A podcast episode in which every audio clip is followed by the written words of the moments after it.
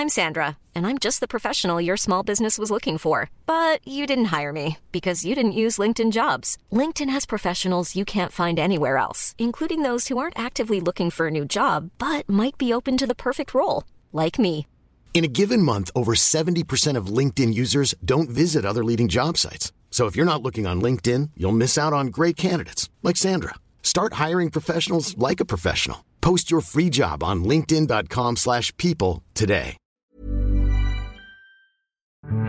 Grand contrôle. Libre et curieux. Libre et curieux. Littérature et bière glacée. Grande Flore Café. On lit, on voyage, on revient. Vous apprendrez à savourer les mots et le langage. Grande Flore Café par Hugues Robert. Bonsoir, bienvenue au Grand Floor Café. Comme vous le savez, on essaye régulièrement de vous parler de littérature euh, et de coller, euh, dans la mesure du possible, à l'actualité de Ground Control. Euh, ces jours-ci, il se passe une chose assez étonnante chez Ground Control, c'est le Paris Grow, Grow Festival, Creative Coding. Et donc, on va vous parler d'artistique et de numérique, mais surtout de code informatique et de littérature.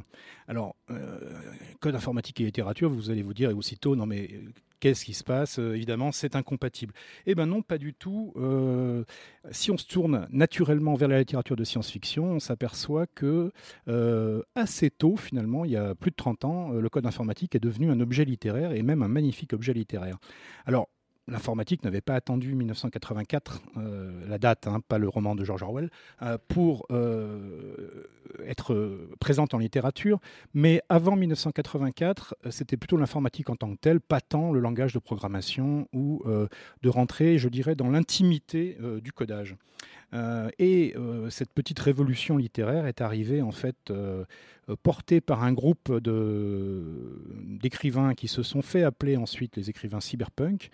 Je vais en redire quelques mots parce qu'ils ont une postérité euh, tout à fait impressionnante. Mais l'un d'entre eux, qui n'était pas du tout un scientifique, qui était un, pur littéraire, euh, a peut-être été le plus inspiré euh, dans cette recherche de fondre un vrai travail artistique et esthétique avec une idéologie scientifique de la programmation de la ligne de code. William Gibson, donc, quand il a sorti en 1984 Nos romanciens, a ouvert un espace euh, gigantesque euh, où on a vu pour la première fois des personnages, des, hackers, des, cow-boys euh, qui, se connectant directement donc, par des interfaces cerveau-machine, naviguaient en fait dans les masses de données de, de,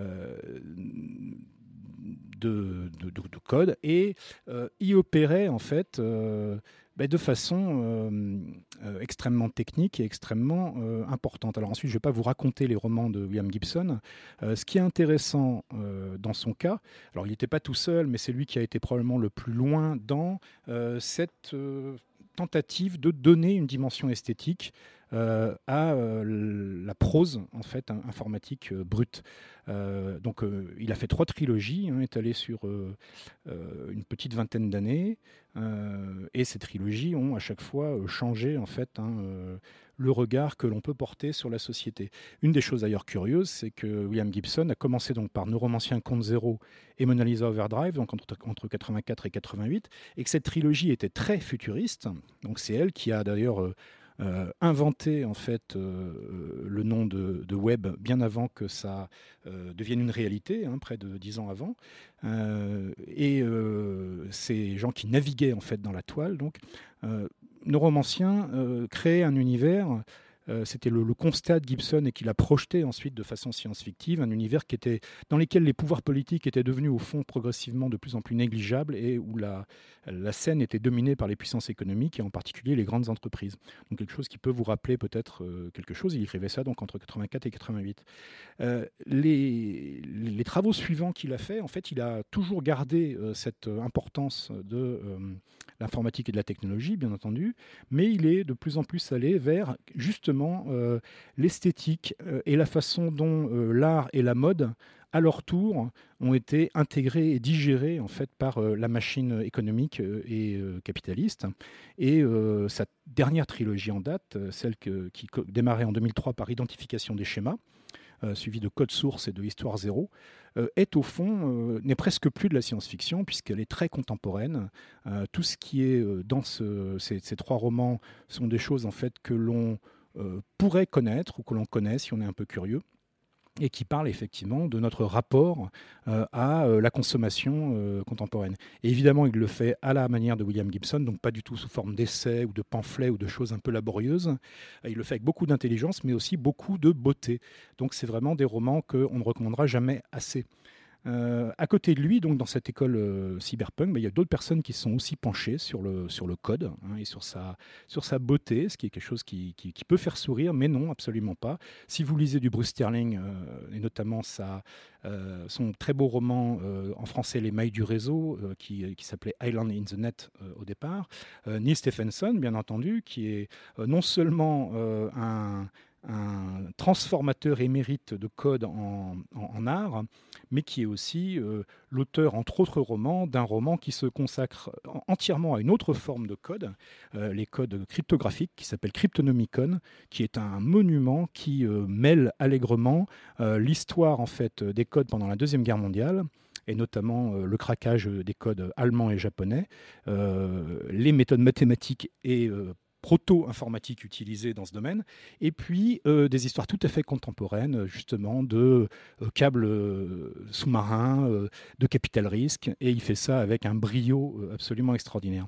Et puis un troisième auteur composité qui est d'une génération un petit peu plus récente que Bruce Sterling ou William Gibson, par exemple, qui est plus un contemporain de Stephenson, Cory Doctorow, qui lui est beaucoup effectivement, il est peu traduit en France malheureusement, alors qu'il est très intéressant. Euh, c'est quelqu'un qui euh, travaille beaucoup sur justement le, hacking, le code bricolé, la manière dont euh, l'artisan codeur en fait peut détourner, fabriquer des choses. donc c'est quelqu'un qui, était très visionnaire par rapport à tout ce qu'on a ensuite appelé progressivement les Fab Labs et ce, genre de effectivement d'usine concrète à, imagination et à changement du quotidien. Donc Cory Doctorow est absolument passionnant. Voilà, donc je, crois qu'il est tout à fait. Euh, alors, voilà, cette littérature cyberpunk et ceux qui s'y rattachent euh, peu ou prou, euh, en tant que mouvement littéraire, a eu son heure de gloire et puis maintenant est un peu passé. pas passé au sens où ça n'aurait plus de pertinence, mais au contraire parce que leur travail, leurs idées, leur esthétique, en fait, a largement diffusé dans le reste de la littérature science-fiction et dans une bonne partie de la littérature dite générale. Aujourd'hui, il y a beaucoup de motifs en fait cyberpunk qui sont très présents et des livres qui traitent d'informatique euh, en littérature. Il y en a aujourd'hui beaucoup, euh, pas toujours avec la, même efficacité artistique et littéraire que celle qu'ont développée ces, ces, pionniers, donc il y a euh, un peu plus de 30 ans maintenant. Voilà, donc c'est les cyberpunk, William Gibson, Bruce Sterling, leurs descendants qui, immédiats, Neil Stephenson, Cory Doctorow, et évidemment beaucoup d'autres. C'est une littérature qui est passionnante, qui est tout à fait contemporaine, qui ne vieillit pas euh, et euh, dont qu'on peut lire et relire. Et donc évidemment, euh, sur ce thème, on va faire une petite pause musicale et on va écouter un album dont le titre même était une invitation au thème de ce soir, puisqu'il s'agit de Hockey Computer.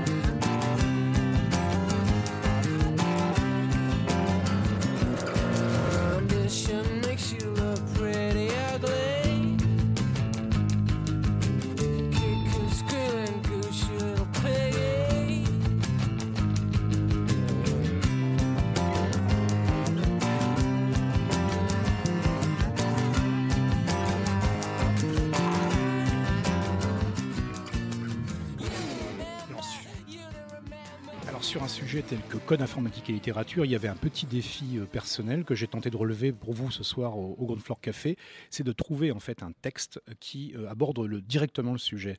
Et en fait, euh, j'en ai trouvé un qui est absolument délectable, qui m'avait fait un, un, grand souvenir à sa première lecture il y a presque trois ans. C'est un texte de Hugues Leroy qui se trouve dans le tout premier numéro d'une revue qu'on a déjà abordée sur ces mêmes ondes, la revue du Fourbi, la moitié du Fourbi, pardon. Et donc ce texte qui s'appelle Sur les vertus de la concision dans certains un texte que personne ne lit, euh, je vous invite à le parcourir en ma compagnie.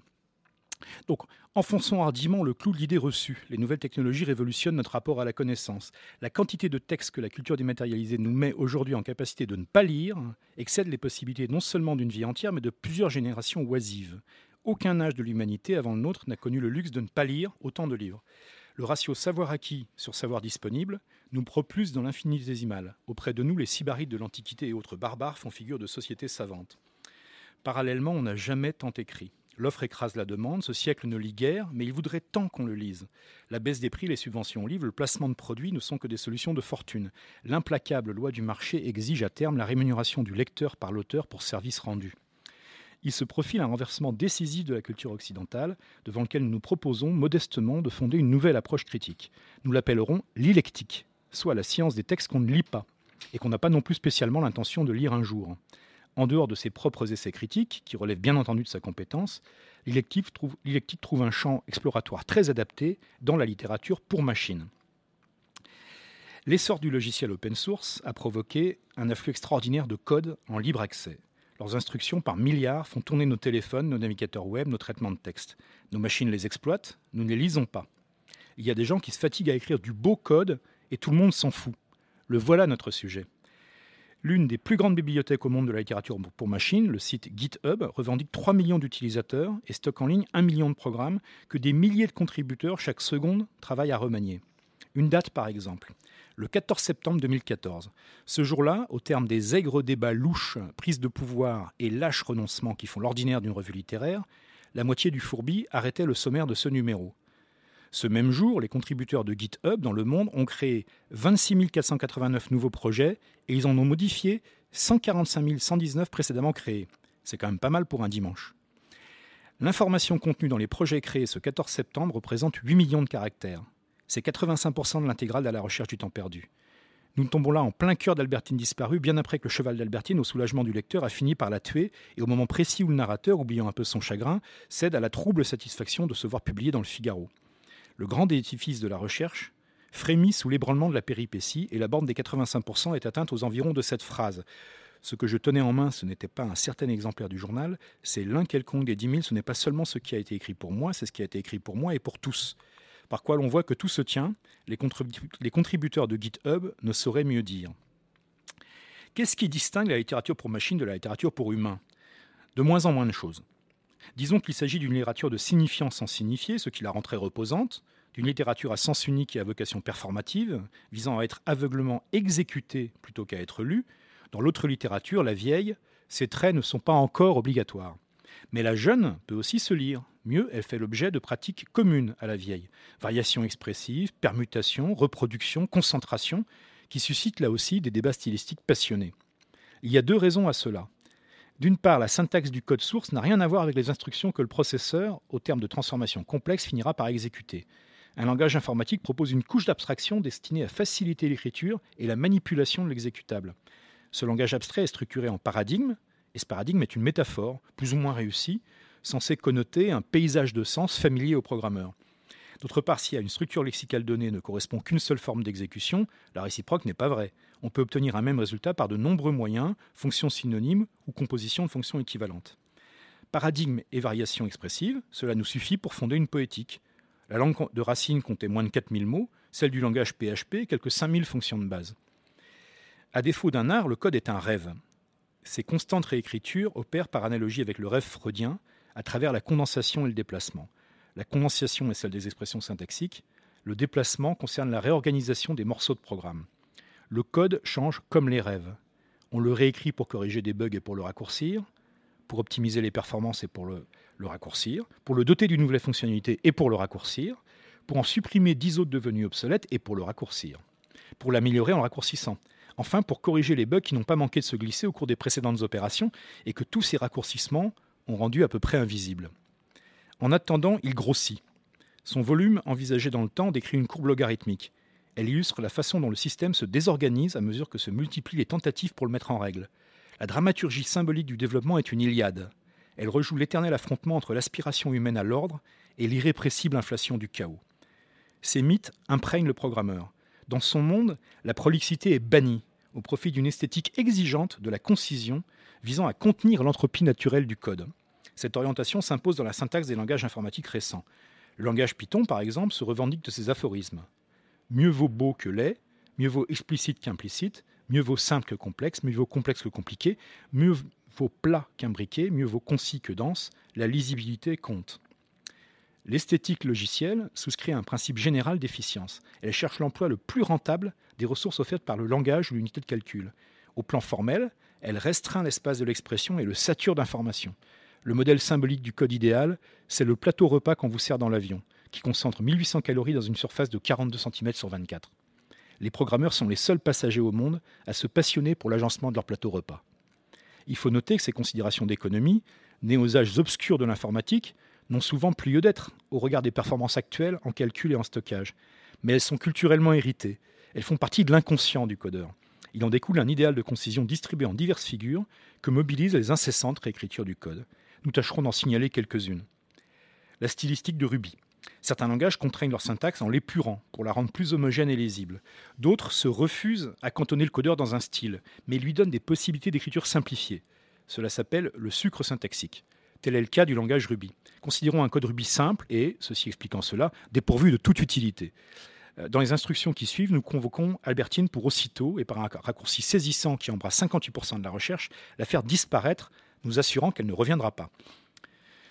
Suivent les quelques lignes de code donc données par Hugues Leroy, que là je ne vais pas vous lire, euh, je vais vous lire une seule fois parce que ça va vous donner un exemple. Albertine égale nil, point virgule, if, entre parenthèses, Albertine, point d'exclamation égale nil, fermez la parenthèse, puts, ouvrez la parenthèse, guillemets, elle est toujours là, point d'exclamation, guillemets, fermez la parenthèse, point virgule, else, puts, ouvrez la parenthèse, guillemets, elle a disparu, point d'exclamation, fermez les guillemets, fermez la parenthèse, point virgule, end. Voilà, voici en paraphrase ce que dit le code. Albertine est une bonne à rien. Tu constates qu'Albertine n'est pas une bonne à rien? Alors dis-nous qu'elle est toujours là. Tu ne le constates pas? Alors confirme-nous qu'elle a disparu. Ce n'est pas la seule façon d'effacer Albertine en Ruby. En voici une autre. Bon, là, cette fois, je ne lis pas le code donné par Hugues Leroy, mais nous pourrions le paraphraser comme suit. Parle-nous d'elle, puis, sauf bien sûr à que tu constates qu'Albertine, qui soit dit en passant, n'est qu'une bonne à rien, soit bonne à quelque chose, confirme sa disparition ou, dans le cas contraire, sa persistance, en tout cas, mais-y les formes. Une troisième version achèvera le dépouillement du code. Albertine est une bonne à rien. Parle-nous d'elle et dis-nous si elle est toujours là ou si elle a disparu. Ces écritures seront interprétées et exécutées par la machine de la même façon. Mais aux yeux du rubyiste, elles ne sont pas égales. Considérons le Ruby Style Guide, manuel collaboratif qui recense les tournures à privilégier et celles à ne pas utiliser, bien que le langage les autorise. On y traite entre autres de la taille des marges gauches, du bon emploi des espaces, de l'art de choisir ses noms de variables, etc.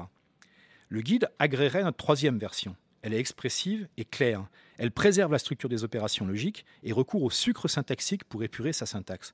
C'est un peu la renaissance du style moderne, soucieux de lisibilité, la puissance expressive d'un Raphaël transposée dans le paradigme Ruby. A l'inverse, la seconde est maniériste. Dans ses prolixes, elle imbrique curieusement ses traitements, dégrade la sémantique de sa variable, complique les choses à loisir pour le lecteur humain. C'est l'exemple à ne pas suivre. Reste la première. C'est peut-être la plus universelle des trois, son découpage la rend immédiatement familière.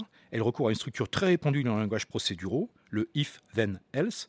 Pourtant, et c'est là que les choses deviennent intéressantes, elle devrait déplaire à beaucoup de rubistes car elle n'est pas idiomatique. On y devine la patte d'un codeur venu d'un autre langage. Elle détonne dans le paysage du sens. Avec son souci du, détail, elle fait penser à un flamand qui débarquerait dans la Florence des Médicis, ses peintures de fruits de mer sous le bras. La recherche du code idiomatique répond au principe d'efficience, maximiser les possibilités expressives du langage, mais s'y dessine aussi les prémices d'un travail poétique au sens linguistique du terme, un effort formel que ne justifient plus vraiment les considérations utilitaires. Proposons un dernier exemple. Aux dernières pages du temps retrouvé, le narrateur envisage son œuvre à venir comme un livre aussi long que les mille et une nuits peut-être, et pour lequel il faudra beaucoup de nuits, peut-être cent, peut-être mille, et je vivrai dans l'anxiété de ne pas savoir si le maître de ma destinée, moins indulgent que le sultan Shériar, le matin, quand j'interromprai mon récit, voudrait bien sursoir à mon arrêt de mort et me permettrait de reprendre la suite le prochain soir. Ces angoisses trouvent un écho puissant chez le programmeur, rompu par son métier, à ne pas tenir ses délais.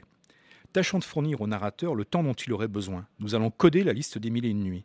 Pour l'atmosphère, nous emploierons le plus borgésien des langages que je connaisse, prologue. Voici une première approche je passe la ligne de code, elle ne manque pas d'une certaine beauté aride. Le programmeur venu de paradigmes bien plus intuitifs voyage ici en un pays étrange, plus ancien et mystique. La langue clunienne, nous dit Borges, ne connaissait pas les noms. À son image, Prologue ignore les procédures. C'est un langage déclaratif, où le programme est la donnée et la donnée le programme, où tester une condition est un aveu d'échec et où la lisibilité ne garantit pas l'illumination. Il n'y a pas que je sache de guide stylistique en Prologue. Prologue est son propre guide. Voici en paraphrase ce que dit le code ci-dessus. Alors que je dis, et là c'est pas Hugo Roy qui parle, c'est moi, euh, la ligne de code euh, qu'on va là détailler faisait quatre lignes. Et ça dit pourtant, Oh, programme de mon langage. Pour créer par exemple 12 nuits, on aurait une liste commençant par une nuit. Derrière cette nuit primordiale, on en aurait 11 autres, créées selon la règle déjà dite. Savoir une nuit primordiale et derrière elle, abomination des miroirs, 10 autres nuits créées selon la règle dite et redite, et ainsi de suite. À zéro nuit, on aurait fini. Sache qu'il n'y a pas de nuit ni d'autre nuit à la toute fin des nuits. Es-tu donc en mesure, au programme, de créer mille et une nuits? Mais le frisson de la récursion ne suffit pas au prologuiste. Ce code manque encore d'élégance à ses yeux. Il reste procédural en essence. À quoi bon énumérer les nuits l'une après l'autre? Décrivons-les au lieu de les construire. Voici une version plus concise. En effet, elle fait deux lignes. Par où surgit enfin la perfection formelle? La sentence de Dieu souffle derrière le cryptique F égale, ouvrez la parenthèse, une nuit, trait, F, fermez la parenthèse. Sa concision contraste puissamment avec le vertige qui saisit le voyageur quand il essaye de comprendre comment ça marche. Voici la paraphrase de ce code. Il existe, au programme de mon langage, une liste de nuits infinie. Cette liste infinie commence par une nuit et elle est suivie par elle-même. Oui, programme de mon langage, elle est suivie de la liste infinie qui commence par une nuit qui se suit elle-même inlassablement et pour l'éternité. Dis-moi maintenant, au programme, quels sont les mille et un premiers éléments de la liste infinie? En dernière analyse, je parlerai de beauté paradigmatique. La formulation ci-dessus est celle qui exprime au mieux l'essence déclarative de prologue. Elle est idiomatique de son langage. Tel le sfumato de la Joconde, elle épouse le paysage de sens familier au programmeur logique. Mais à tout autre, cette formule de 42 signes réclamera de longues minutes de perplexité anxieuse.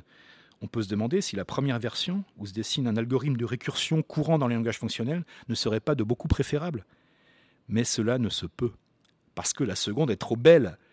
Et cette prise de conscience signe le point de rupture où l'esthétique de la concision, échappant à ses déterminations extérieures, peut se déployer dans la plénitude de l'universel si l'homme des cavernes chassait le bison avant de faire du pochoir, en un mot, si l'on envisage l'art comme un supplément immatériel, issu du développement de forces productives dont il finit par s'émanciper, alors il nous est peut-être donné d'assister in vivo, à travers la jeune histoire de la programmation, à la naissance d'une forme d'art. Car il arrive un seuil critique où l'effort de concision ne se justifie plus. Nature binaire, culturellement hostile au compromis, le programmeur poursuit pourtant sur sa lancée. Tel l'artiste fou du chef-d'œuvre inconnu, il continue à resserrer, à réorganiser, à unifier son paradigme, bataillant à l'infini contre l'universelle entropie du code. Celui-ci alors s'arrache aux eaux glacées du calcul égoïste, la beauté logicielle monte comme un soleil dans sa splendeur désintéressée, sans profit pour quiconque, et le travail de l'électique peut commencer. Voilà, c'était Hugues Leroy. Donc, euh, je crois que je ne connais pas d'exemple hein, euh, jusqu'ici de texte qui aborde aussi frontalement notre sujet de code informatique et littérature et qui dégage sous nos yeux un peu euh, abasourdi, il faut bien le dire, incrédule, les éléments d'une poétique du langage informatique contemporain, du code, à partir d'exemples tirés de Python et de Prologue. Et c'est quand même de toute beauté. Et je crois que ça nous permet de conclure cette émission de la meilleure façon.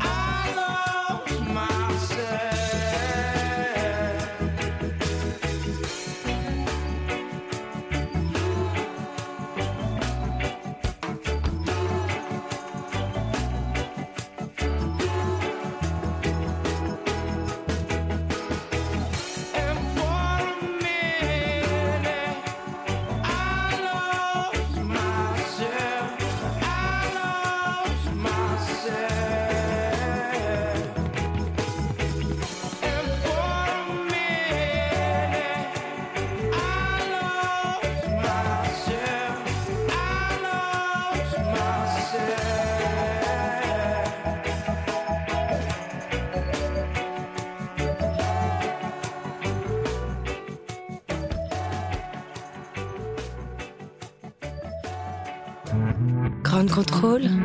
Libre et curieux. Libre et curieux.